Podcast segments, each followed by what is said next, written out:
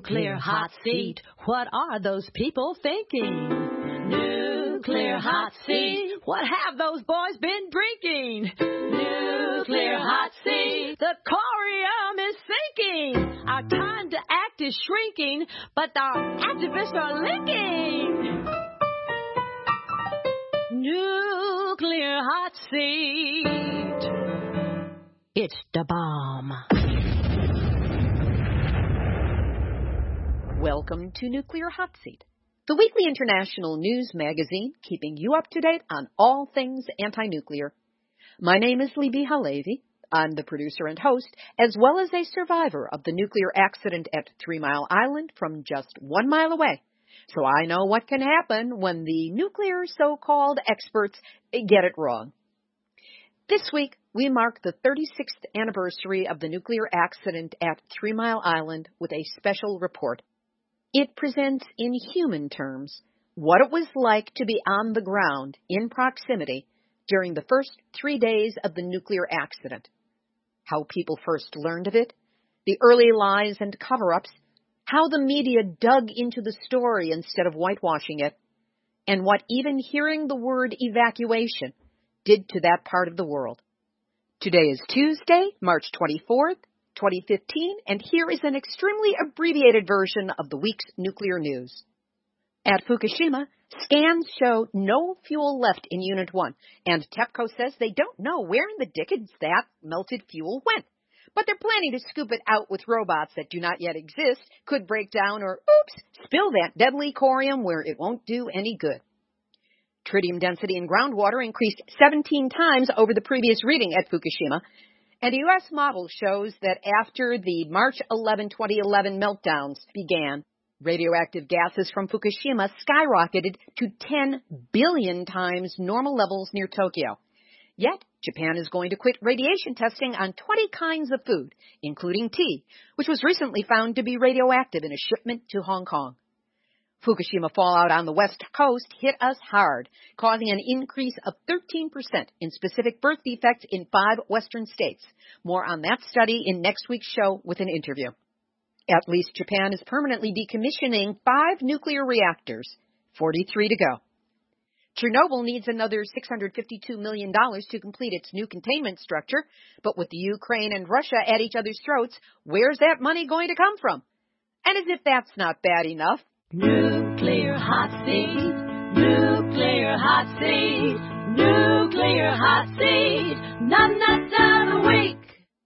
Customs agents at an airport in the Lebanese capital of Beirut seized more than half a ton of maxi pads. That's right, feminine hygiene products after radioactive material was detected in the shipment. Ew! 30 crates, 1,221 pounds of feminine hygiene maxi pads. Can't believe they weighed them. Were confiscated on Friday, March 20th in a shipment that originated in Dubai. That would put radiation up close and personal with the single most vulnerable portion of the human body, women's reproductive systems, and the escape route for the fetus. Officials at Rafik Hariri International Airport said that electronic scanners detected radioactivity in the shipment. Officials said customs agents at the same airport detected radioactivity in a shipment of cell phone covers imported from China in February, thus preventing Lebanese citizens from exposure to two, count them, two separate radiation sources from cell phones. All of which beggars the question, does the United States have these electronic scanners to detect radioactivity? And if so, do we have the will to use them? And that's why the United States government, with its willingness to use radioactive scanners on people trying to get on airplanes, but not on products trying to get into the country, is this week's Nuclear hot seat, none that's out a week. The rest of this week's news will be incorporated into next week's show. We'll have our special report on Three Mile Island anniversary in just a moment, but first, there's good news and there's a challenge. The Uranium Film Festival is coming up in Quebec. and I've been offered a matching grant in order to attend and bring you all the news from filmmakers from around the world who share our dedication to stopping the nuclear juggernaut. 42 films will be shown at the same time that an international scientific symposium on uranium issues will be held and there's also a Canadian political gathering of the Prime Minister and ministers from all the provinces. So politics, art, and science will be in the same place at the same time. And anything could happen. That's exactly why you want to be able to hear the news up close and personal as it is happening. And as a nuclear hot seat listener, you deserve to hear about this firsthand. That's what I am dedicated to doing for you. Just like I brought back the news from Dr. Caldicott's symposium on nuclear weapons a few weeks ago, and am today bringing you a unique anniversary report on Three Mile Island. I will get you up close and personal with the players and the movers and the shakers at the Uranium Film Festival. Here's the challenge. The grant I've been given will just about cover my airfare. But then there are the other expenses required for me to stay there, like hotel room, food, you know, like that. So if you would like to help me take a place at the table and report directly back to you everything that's going on, please go to nuclearhotseat.com, scroll down on the home page, and click on the big red donate button. If you did try in the last week and were unable to get a credit card donation through, know that this ill-timed problem has been fixed with PayPal and things are running as they should be. Any amount will help and be deeply appreciated. And now, a Nuclear Hot Seat exclusive report. Three Mile Island anniversary. 36 years and counting.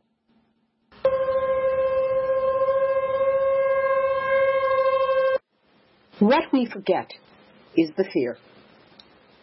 In the wake of Fukushima, we in the movement for nuclear sanity and the media will often refer to the nuclear accident that took place at Three Mile Island, which happened on March 28, 1979. But we don't really discuss it or even consider it in any detail. There are undoubtedly listeners to Nuclear Hot Seat who weren't even born then and don't know much about this accident other than what they've heard so often from the media, the government, and the industry. It happened. Nobody died. No big deal. And then, if this person is in a nuclear conversation, we'll move the discussion to the more obvious horrors of Chernobyl or Fukushima. But I cannot forget Three Mile Island because I was there, literally one mile away, visiting an old friend who had recently moved to the area. The first day, I was ignorant of the accident because I was alone in my friend's house doing some writing and not listening to radio or television. By not paying attention to the media, I missed the initial warnings, which sounded like this. An accident in the water cooling system at the Three Mile Island nuclear power plant in Harrisburg, Pennsylvania, forced the company to call a general emergency and shut down part of the plant for an unspecified period. Just two days later, Walter Cronkite, the most trusted newsman in America, started a special report on Three Mile Island on CBS like this. The world has never known a day quite like the day. It faced the considerable uncertainties and dangers of the worst nuclear power plant accident of the atomic age. And the horror tonight is that it could get much worse. It is not an atomic explosion that is feared. The experts say that is impossible. But the specter was raised of perhaps the next most serious kind of nuclear catastrophe, a massive release of radioactivity. The Nuclear Regulator, Regulatory Commission cited that possibility with an announcement that while it is not likely, the potential is there for the ultimate risk of a meltdown at the Three Mile Island Atomic Power Plant outside Harrisburg, Pennsylvania. But by the time Cronkite's announcement hit the airwaves, much had happened that set the course for the accident, the bungled follow up, and the trail of lies that followed.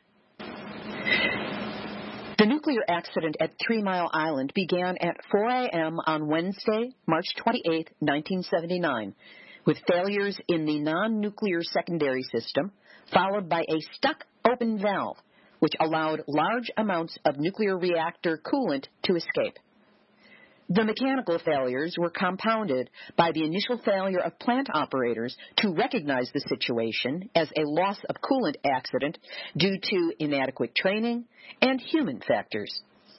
In particular, a hidden indicator light led to an operator manually overriding the automatic emergency cooling system of the reactor because the operator mistakenly believed that there was too much coolant water present in the reactor and causing the steam pressure release.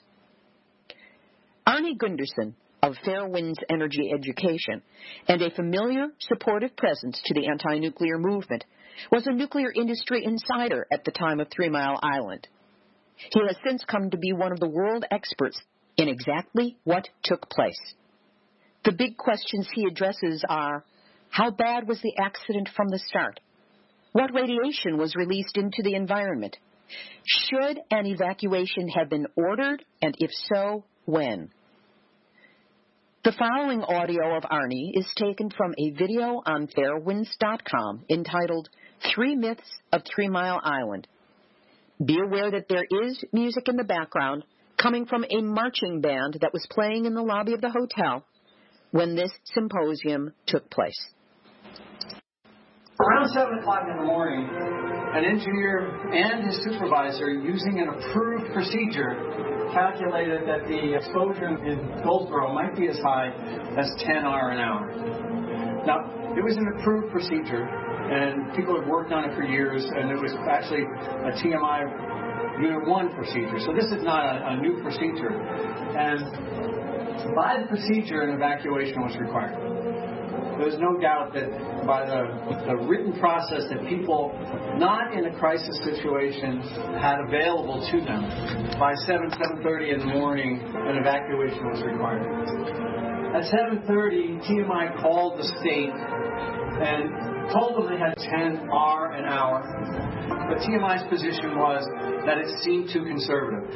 They said the pressure wasn't high enough. Well, within the calculation, there was no pressure dependency. So basically, they went outside the realm in a crisis situation as opposed to letting the procedure govern how you should be working your way through. What they did not tell the state in that 7:30 phone call is that employees working outside had already begun to receive exposures. There's, uh, there's at least one case of an exposure of 20 millirem to an employee who was out on the grounds before 7:30 in the morning. They did not tell the state that already almost every radiation detector in the plant was off scale. According to Arnie Gundersen, a helicopter flew to Goldsboro, directly west of the Three Mile Island plant, at about 7:30 in the morning and reported that it found no radiation. But there are problems with that evaluation. It was a very calm day, and the helicopter actually got to Goldsboro before a plume would have gotten there.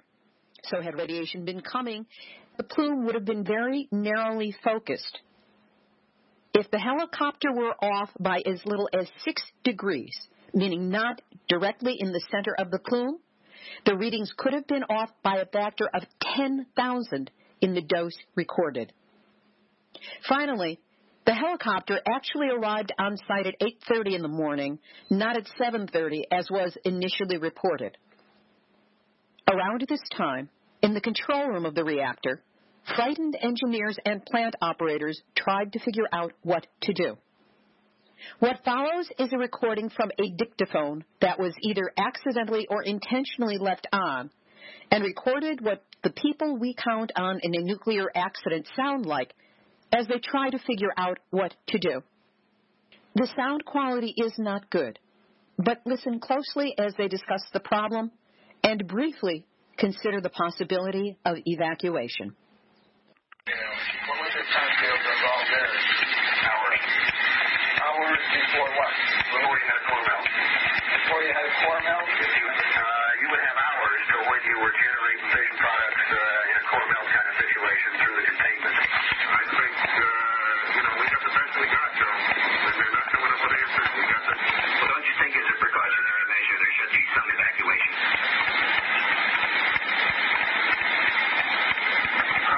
But I must say it's operating totally in the blind, and I don't have any confidence at all that it will order evacuation. We won't move people. Uh, a place where they've already gotten a piece of the dose that they're going to get into an area where they will get, uh, another piece. you know, they will have had 0.5 of what they were going to get, and now they'll move someplace else and get 1.0. Uh, now, Joe?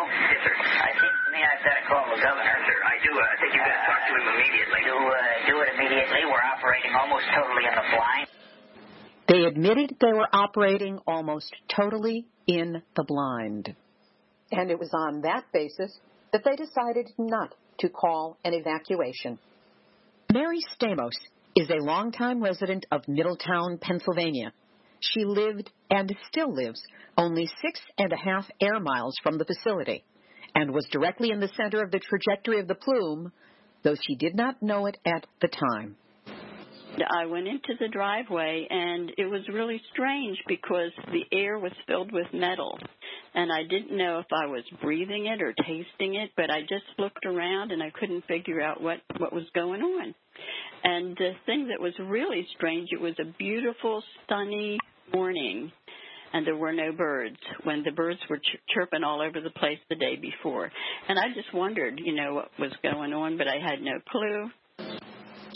While Mary Stamos had no clue, neither did the Nuclear Regulatory Commission. Peter Bradford was an NRC commissioner at the time and had previously worked closely with Ralph Nader. Here are his recollections of that morning. On the morning of the 28th of March, the commissioners received some level of notification, and I don't remember now just what level it was, but it was not a dramatic notification, simply that something unusual had happened at the plant. If I'm remembering correctly, it was a form of notification that we probably got five or six times a year with regard to events at nuclear plants. It was an indication that something out of the ordinary had happened, but it gave no hint of the severity of the uh, events at Three Mile Island. Arnie Gundersen pointed to a second window of opportunity for an evacuation to be ordered between 10 and 11 in the morning. The next time I suggest would be a, a good time to have evacuated is around 10 o'clock in the morning, between 10 and 11. By then, they knew that core thermocouples, that's a device to measure temperature inside the core, were measuring 2100 degrees. Well, normally they measure about 500 degrees. And 2100 degrees indicates that the fuel rods are entering something called a Zirc-Water reaction. Fuel rods are made of zirconium and they scavenge oxygen out of H2O. So the oxygen gets pulled out of the H2O, releasing hydrogen. So by 10 o'clock in the morning, they knew that there was hydrogen being generated there was not enough cooling or no cooling going through the core. Also, by 10 o'clock, um, they had reactive cooling pumps, which are massive, uh, three, four thousand horsepower pumps. And the uh, amperage for those pumps was very low. And that's an indication that they're not pumping water, it's an indication they're pumping steam or air. And the next thing is that, in a pressurized water reactor, they have neutron monitors in the core, but they have neutron monitors outside of the nuclear reactor. And the neutron monitors outside of the nuclear reactor were reading very high levels of neutrons. But what that means is that there was no water to moderate the neutrons. Even if the reaction was shut down, there were still more neutrons than they had ever experienced outside the core. And that's an indication that the core had lost its water and was, um, and was uncovered. Again, around 10 o'clock, the radiation monitors in the dome of the containment were at lethal levels, thousands of R an hour. Again, an indication that fuel is breaking down.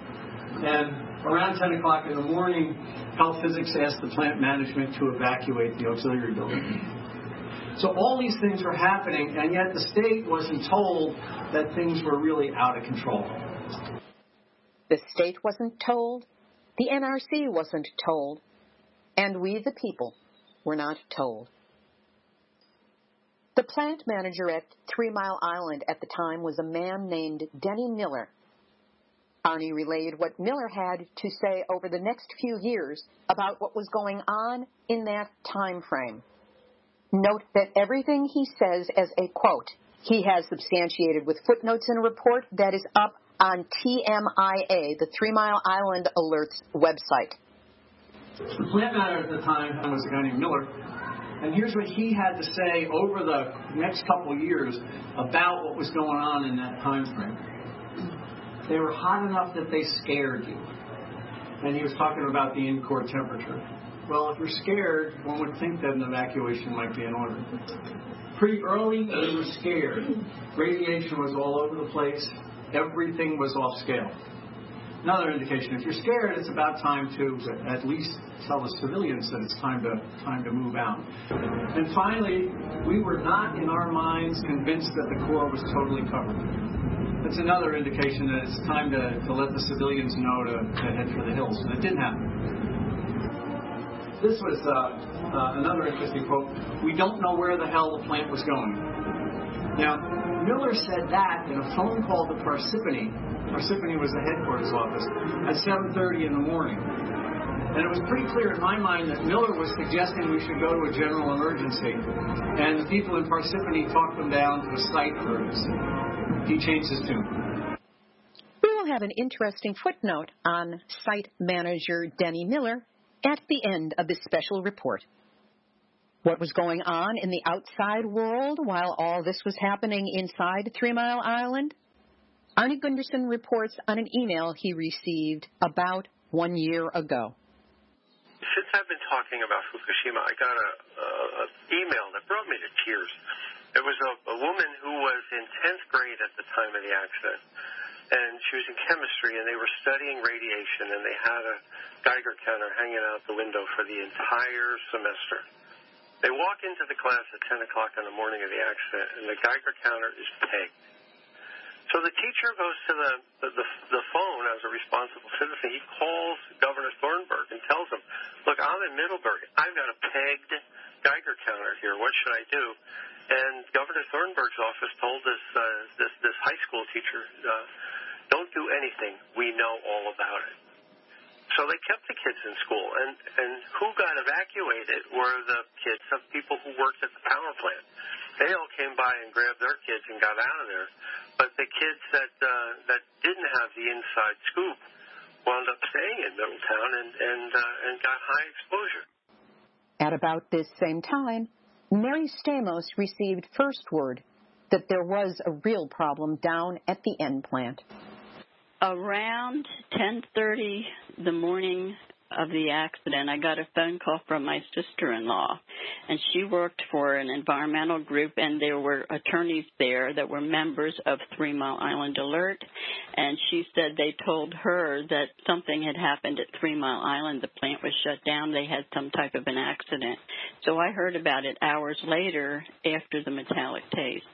I thought I was far enough away that it wouldn't be a problem.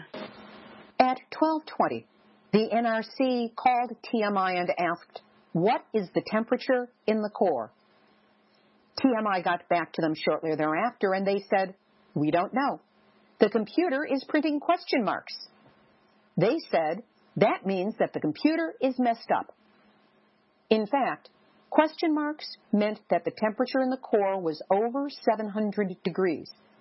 They did not know how high, but they knew it was high and that was another indication of a meltdown in progress.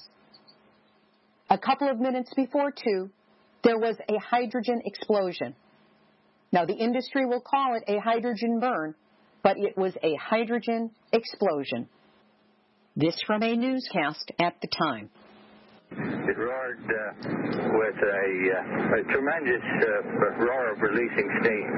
It woke me up, uh, and uh, I looked out the window and I saw this uh, huge column going up in the air and roaring. The NRC was not informed of this explosion until two days later. The following is transcribed from Arnie Gundersen's presentation, Three Myths of Three Mile Island.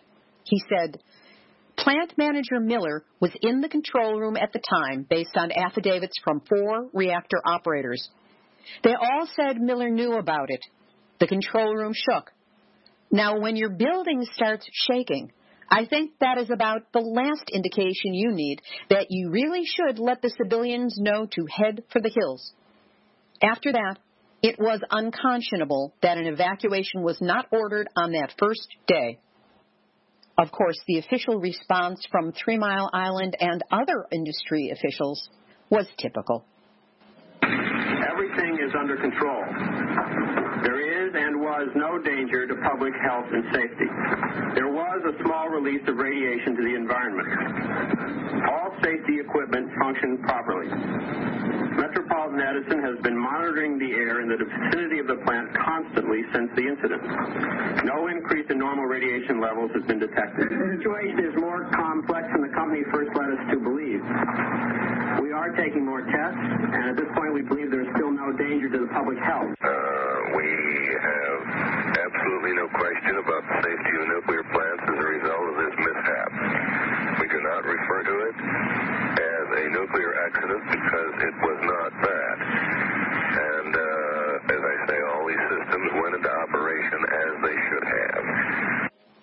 So, when is a nuclear accident not a nuclear accident? Apparently, when the nuclear industry says so. None of the tumult going on within Three Mile Island, none of the damage, none of the information that Arnie Gundersen presented on the 30th anniversary of the accident was known to the outside world at that time. Mary Stamos. The evening news had Walter Cronkite on and I missed all of what he said, but I had heard shortly after that that they were talking about this nuclear accident at Three Mile Island. And then the next morning, my neighbor worked at the hotel near me, and she would come by for coffee and we'd sit and talk. And she told me on Thursday morning, the second day of the accident, I mean, this is like 6 a.m. in the morning, that reporters were calling from all over the world to make reservations to stay at the hotel because of the accident. And, you know, we weren't told it was anything serious. The evening newspaper on March 28th said low levels of radiation escape after end plant reactor pump fails. Leak poses no danger to the populace.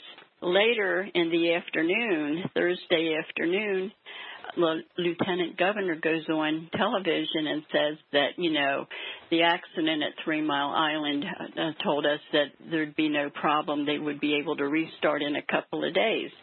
And then later he comes back on television, like within an hour or so, and he says we've been misled.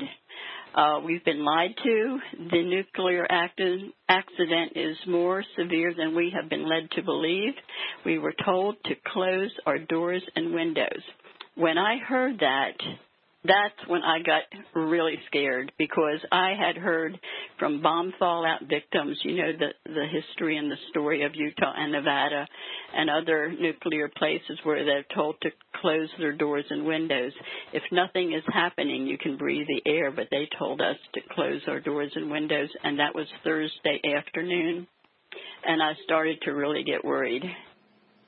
On the other hand, I wasn't worried at all.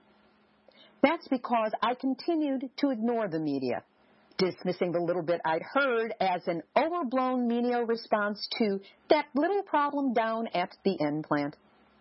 Of course, it did not stop me from declaring myself as a member of that self-same media because I was a freelancer close to a big story and I wanted to capitalize upon it. The second day of the accident, as the reactor invisibly leaked radioactivity into the environment, I walked over a mile into Middletown, breathing deeply of the Pennsylvania springtime air, completely ignorant of the possible danger to which I was exposing myself. I stood around outside interviewing people, waited half an hour on a corner for a bus, then met up with my friend in Harrisburg for dinner. Over a carafe of wine, she told me half the people in her office had already left. And weren't they overreacting? I agreed. And then the two of us made our way back to the house, walking back from the bus stop.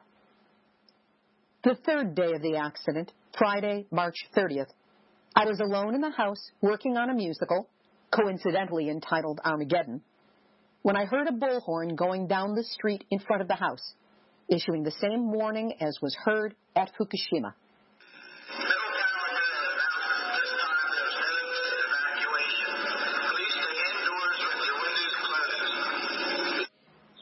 Stay indoors, close your doors and windows, and do not go outside unless you absolutely have to. Here's why. It began at 6.40 this morning and lasted until 9 o'clock. Another unexpected and substantial release of radiation into the atmosphere from reactor number two.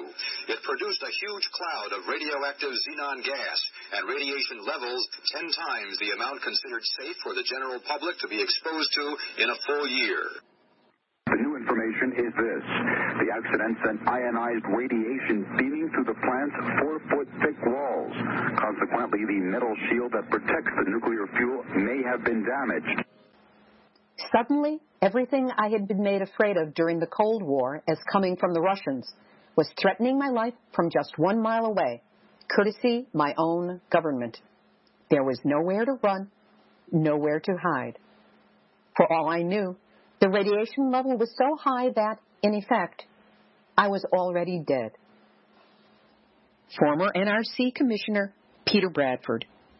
The Commission did not become aware of the seriousness of the event until Friday morning when we learned that there had been radiation measured by a helicopter flying over the plant site. And no one seemed to have a good explanation of what the source of that radiation was whether it was likely to get worse, whether there were likely to be other releases. So for the first time, the commission had to focus on both notifying the rest of the federal government and formulating a recommendation for the governor of Pennsylvania as to what, if any, level of evacuation he should order.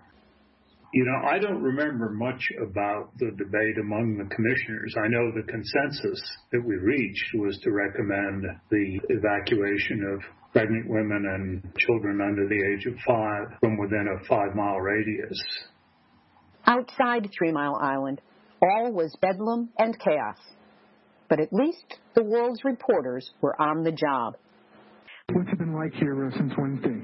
Conflicting statements from the governor's office, the NRC here, the NRC in Washington, and the company Metropolitan Edison that owns the plant. There's been a severe communications problem uh, getting information back to Washington. I was there. I think we're very close to a, a chaotic situation. Part of it, I think, is a lack of credibility of what we're being told. Part of it's the confusion that's coming forth. I think it's inexcusable that we leave a private utility in full command of the situation uh, being advised and pulled and tugged and fragmented by the structure there. How can you say it's not an accident when radiation is being detected as far away as 16 miles? The accident did not occur inside uh, the reactor in the slightest. It was a uh, a feed pump uh, connected to the turbine outside of the reactor area. Now that was a failure of a piece of machinery, and therefore it was an accident of a with regard to it wasn't an accident, it was just a failure of a piece of machinery. There's also a bubble in the reactor vessel that means that any change in the hydraulics of the core have to be carefully monitored. So we're looking very carefully at the way the applicant intends to get the core to a cold shutdown condition. Uh, there's no relationship between that and what is thought of as a nuclear accident. One of the more bald faced examples of nuclear double talk and obfuscation. Middletown resident Mary Stamos the next morning around 8:30 or 9:30 all of a sudden I heard sirens ringing and the church bells were ringing which I never heard like this and all of the sirens were ringing in this area. And I turned the TV on. I didn't see anything. And then I turned my radio on and I hear the newscaster Ron Drake talking about having uncontrolled radiation releases from Three Mile Island. And that's when I really started to panic. And a little bit later, the one person, I don't know who it was that we consider him a hero, he turned the sirens on in Harrisburg, and the people started to panic, and they were hearing all the news about what was happening. And then the governor Thornburgh was kind of forced into talking about radiation, you know, and the exposure that people might be getting. Based on advice of the chairman of the NRC, precaution, I am advising those who may be particularly susceptible to the effects of any radiation, that is, pregnant women and preschool age children to leave the area within a five mile radius of the Three Mile Island facility until further notice. And like I said, I'm six and a half miles away, but I was still worried. The whole idea of being able to evacuate communities that size is absurd. It's been absurd all along, and it's just governmental and utility nonsense to talk about being able to cope with a situation by evacuation because you're never going to get the people out. We are advising the people on the basis of information, on the basis of a recommendation from the chairman of the Nuclear Regulatory Commission, that they simply ought to stay indoors as a precautionary measure, you know, until they hear further word from us. It's that simple. Yeah, a lot of people are leaving the Harrisburg area right now. Uh, my own family's on the way to New York City right now to stay with relatives. Uh, a lot of people, the gas stations are flooded. The banks were busy. People were withdrawing some of their money so they could get out of here. I didn't have a car that morning, so I talked to my neighbor, and she said that um, we could go to her mother's house. So I got my son ready. I went to school to get my daughter out of school, and her teacher was really upset because she had children that she couldn't go get until all her children from the school were leaving. So when we got to the school, got my daughter, and then we went to my friend's mother's home. That was about 10 miles. And then my husband was still out of town. He worked at a telephone company, and when he tried to call, he couldn't even get through. The, the phone lines were so jammed. I had the exact same problem trying to call out. There was this weird Oh. siren sound on the line that wouldn't let me get through. Oh, wow. My friends finally did get through to me on the phone, which had been jammed with no lines available. They picked me up, and we evacuated to a friend of theirs who lived 150 miles away, which we hoped was far enough. I stayed there for the next 10 days and then flew out, away from Harrisburg, away from Middletown, away from Three Mile Island. So I missed having a community of people who together were able to process what had happened to them, commiserate with each other, and get angry in a legal way at the powers that be at Three Mile Island. I also missed the worst of the follow up information. When I got my daughter ready to go back to school the one morning, um, I was brushing her hair, and she had thick, lovely hair, blondish, and uh, a whole lot of hair came out in the hairbrush, and it kind of freaked me out. I gave my son a little bath, and I saw a whole wad of hair in the tub, which I never had experienced before. And when I looked at his scalp, I could see his scalp, and it wasn't solid hair. And I didn't think a whole lot of it because I thought when radiation caused hair fallout, I thought you would be bald. I didn't know until a couple of years later that you could just have a certain degree of hair loss. I didn't know what was going to happen to us in the future if we'd all get cancer or whatever. Other post Three Mile Island problems noticed and documented by Mary Stamos include a sudden growth spurt in some of her plants, as much as four inches in less than a week, mutated flowers branching out into multiples that did not previously exist in nature, a rose that grew out of the middle of another rose, but with no reproductive components visible on either of them and dandelion leaves that were three feet long. These are all evidence of a process known as fasciation, which are mutations in plant life following exposure to radiation. Fasciation has also been observed at Fukushima and Chernobyl. At Three Mile Island, animal mutations and animal deaths followed. There was a lady at one of the first meetings I ever attended, the public NRC meeting, she stood up and asked a question of the NRC or MET-Ed, the Metropolitan Edison, the TMI owners. And she wanted to know when they were going to pay her for the, her losses of animals. And she had a dog kennel or a poodle kennel. And her poodles was born with no eyes it had eye sockets but no eyes, and she lived right down across the street from Three Mile Island. They paid her every penny that she asked for, but she was not allowed to talk about it. Mary Stamos became and remains involved with Three Mile Island Alert. In the wake of the accident, learning that there was no epidemiological follow up to determine the impact of the accident on the health of local residents, she and others from the group went door to door in the evacuation area, asking questions about people's health.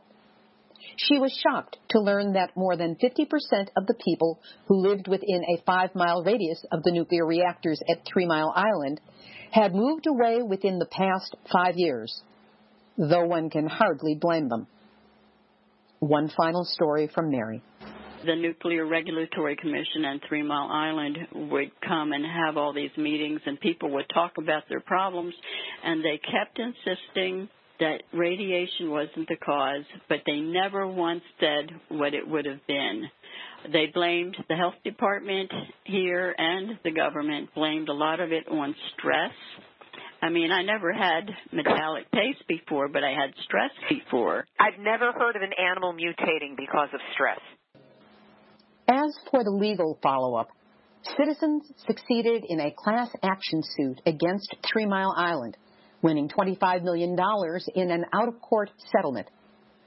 Part of this money was used to create the TMI Public Health Fund. In 1983, a federal grand jury indicted the public utility, Metropolitan Edison, on criminal charges for the falsification of safety tests prior to the accident. But under a plea bargaining agreement, MET-Ed pleaded guilty to one count of falsifying records and no contest to six other charges, four of which were subsequently dropped. They agreed to pay a $45,000 fine and set up a $1 million account to help with emergency planning in the area surrounding the nuclear reactors. Note that $1 million is approximately the profit on one nuclear reactor operating for one day. So it seems that MET-Ed got off very cheaply. According to Eric Epstein, chair of Three Mile Island Alert, the Three Mile Island plant operator and its insurers paid approximately $82 million in publicly documented compensation to local businesses and residents for, quote, loss of business revenue, business expenses, and health claims. According to longtime anti nuclear and pro solar activist Harvey Wasserman, hundreds of out of court settlements have been reached with alleged victims of the fallout with a total of $15 million paid out to parents of children born in the area with birth defects. However, a large class action lawsuit intended to compensate victims for long-term detrimental health effects was rejected by a Harrisburg Federal District Court judge. The question remains, what caused the accident at Three Mile Island to start in the first place? A tantalizing interpretation is offered by Scott Portzline of Three Mile Island Alert, who has studied over 40,000 pages of technical documents relating to the accident and has come to some startling conclusions. When the accident happened, he was away in Greenland on tour with a band and only started questioning what happened upon his return. The first thing I asked when I got back was, what happened? What caused this? Because I was pro nuclear and I thought this couldn't happen. And the answers came back that uh, one of the suspicions and that was in the newspapers was that it might have been sabotage. Well, I didn't pay any attention to that until about five years later, and that's when I started investigating security issues at nuclear plants when I found some of the actual investigators did suspect sabotage at Three Mile Island. When I found out that some of those rumors had a little bit of credence, rather than going on a wild goose chase with criminal matters, I went to the National Archives and other public document rooms and read the uh, Kemeny Commission report, also known as the President's Commission investigation on Three Mile Island, and found out that they had actually sent a letter to the FBI requesting a sabotage investigation because of some of the suspicious activity. And so when I go back to 1984, when I first started this research, it sucked me right in because I thought this is really interesting. I might be looking into a little bit of a mystery here. Scott mentions just a few of the items that led to a suspicion of sabotage at Three Mile Island. There were two main points that caused the original investigators to suspect sabotage from the President's Commission. One of them was the fact that the accident began to the one year anniversary of startup. To the minute, not just that day, but to the minute at exactly 4 o'clock in the morning is when the first thing went wrong. And that alone caused the investigators for the NRC to ask questions about were you guys celebrating, were you drinking, or what was going wrong here? And of course, the operator said they only had coffee and donuts and really didn't make much note of the anniversary date. And another thing that happened that caused a lot of concern with the President's Commission was the emergency feed water valve had been shut off.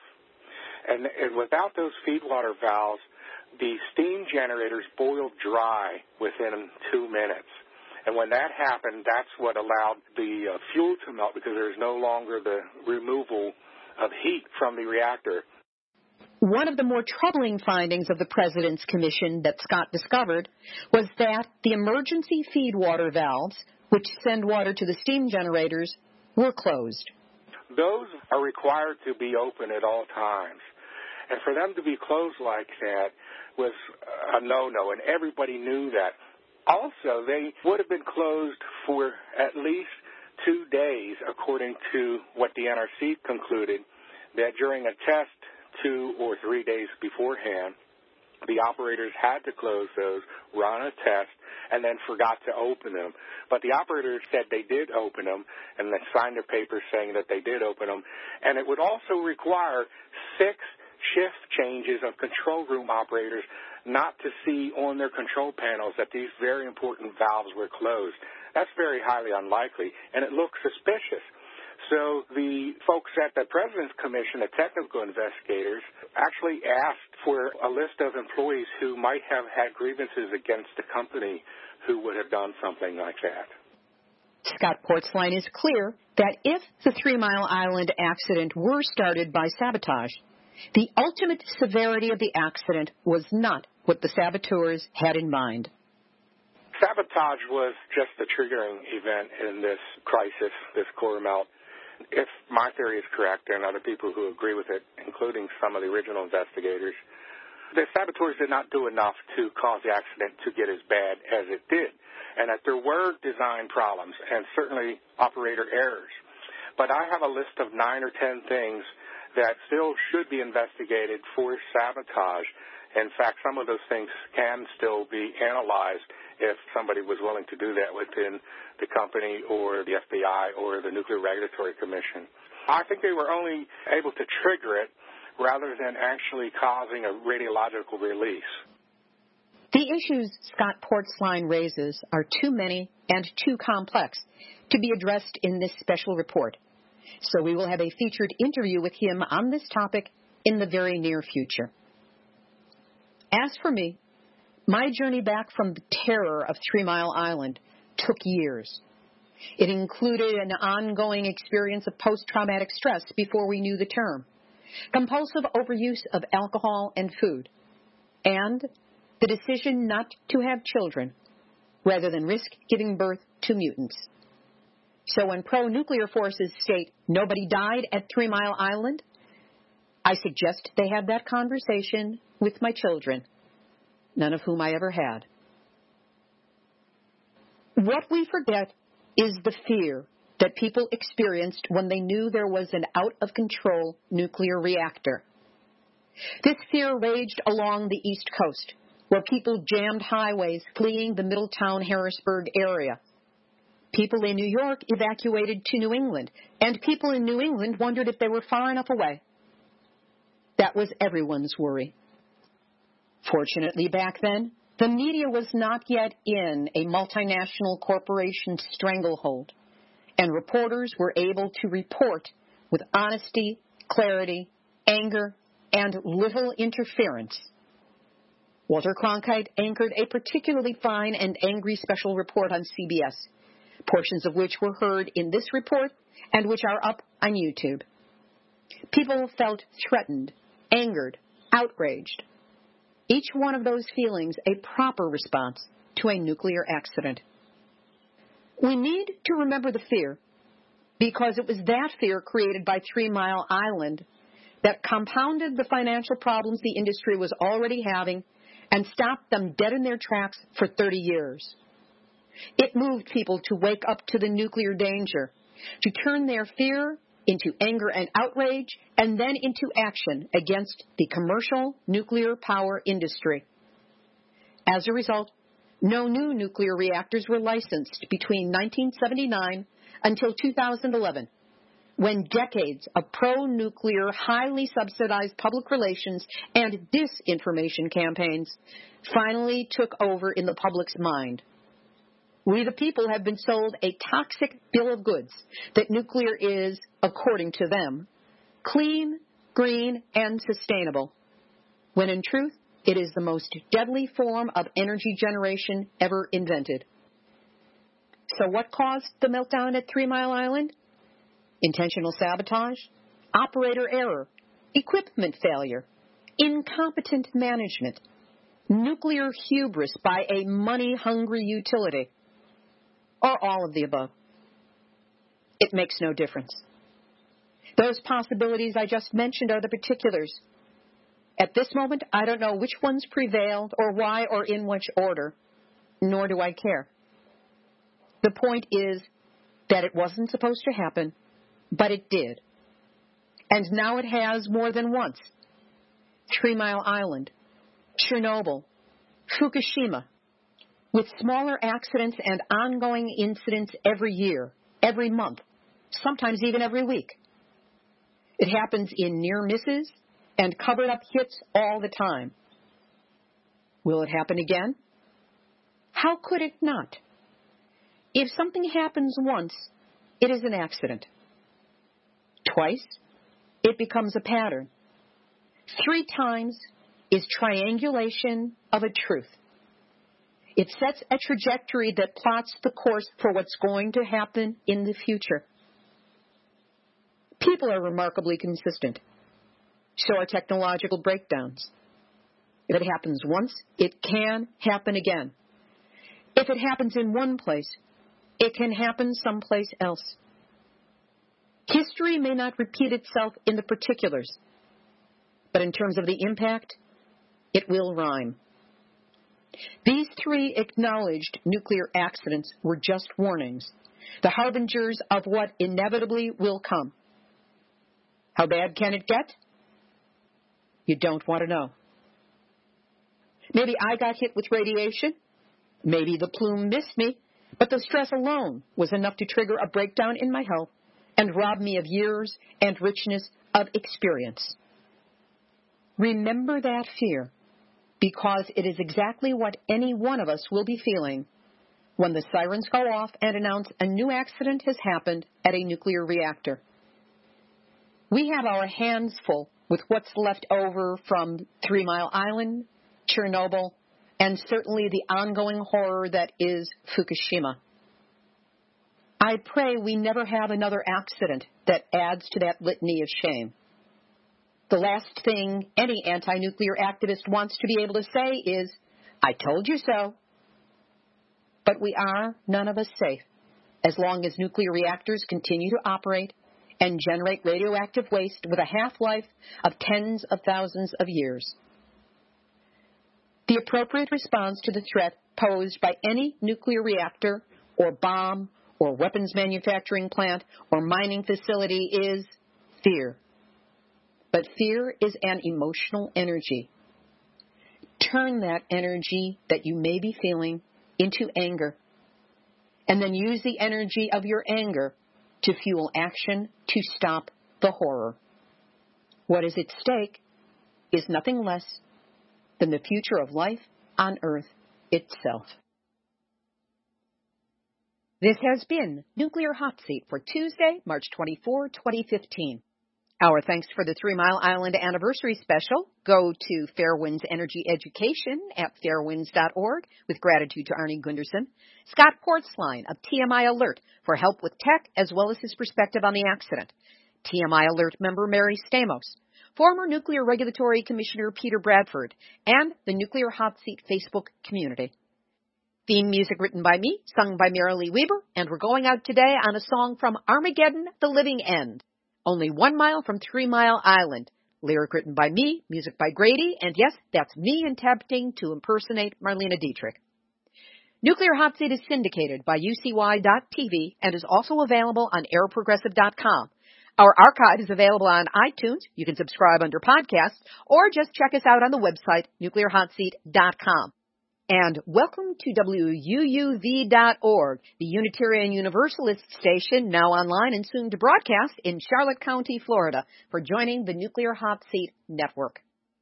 Nuclear Hot Seat is the activist voice on nuclear issues, so if you have a story lead, a hot tip, or a suggestion of someone to interview, send an email to info at nuclearhotseat.com. We are copyright 2015, Libbe HaLevy and Hardestry Communications. All rights reserved, but fair use allowed as long as proper attribution is provided. This is Libbe HaLevy of Hardestry Communications, the heart of the art of communicating, reminding you that Three Mile Island, Chernobyl, and Fukushima are all our nuclear wake-up calls. So don't go back to sleep because we are still in the nuclear hot seat. Only one mile from Three Mile Island, I had me a terrible date. It messed up my calm, it was almost a bomb, and the name of that bastard was Fate. Our girlfriend from Boston has moved and got lost in that small townish mania of South Pennsylvania. I needed a vacation. Some crazed recreation. I called, she said yes, how could anyone guess that in five days we'd know what came to pass? When a nuclear power plant belched and got gas. Only one mile from Three Mile Island, I had me a terrible day. It messed up my car, was almost a bomb, and the name of that bastard was Fate. Oh, the day fate intruded, I hung out quite loaded, till hunger that bore made me run to the store. There the clerk told some stranger that there was no danger. There are no effects, they much worse than an X-ray. When I asked what they spoke about that day, she said nuclear plant goop, about one mile that way. Only one mile from Three Mile Island, I had me a terrible date. It messed up my car, it was almost a bomb, and the name of that bastard was Fate. Well, quite unlike Nero, I stood at ground zero, a pawn in the terror of nuclear error. I stared in the mirror as madness drew nearer. This wasn't pretending the future was ending. I stared at my face without surprise. Just sadness to see the world end in my eyes. Only one mile from Three Mile Island, I had me a terrible day. It messed up my car, it was almost a bomb, and the name of that bastard was Fate. Belleville left my vacation in evacuation and drove to a farm where the vote did no harm. It's the news on the telly. My knees turned to jelly. Cause I learned from TV what had happened to me. While the government tells me I'm alright. What do I tell my chromosomes late every night?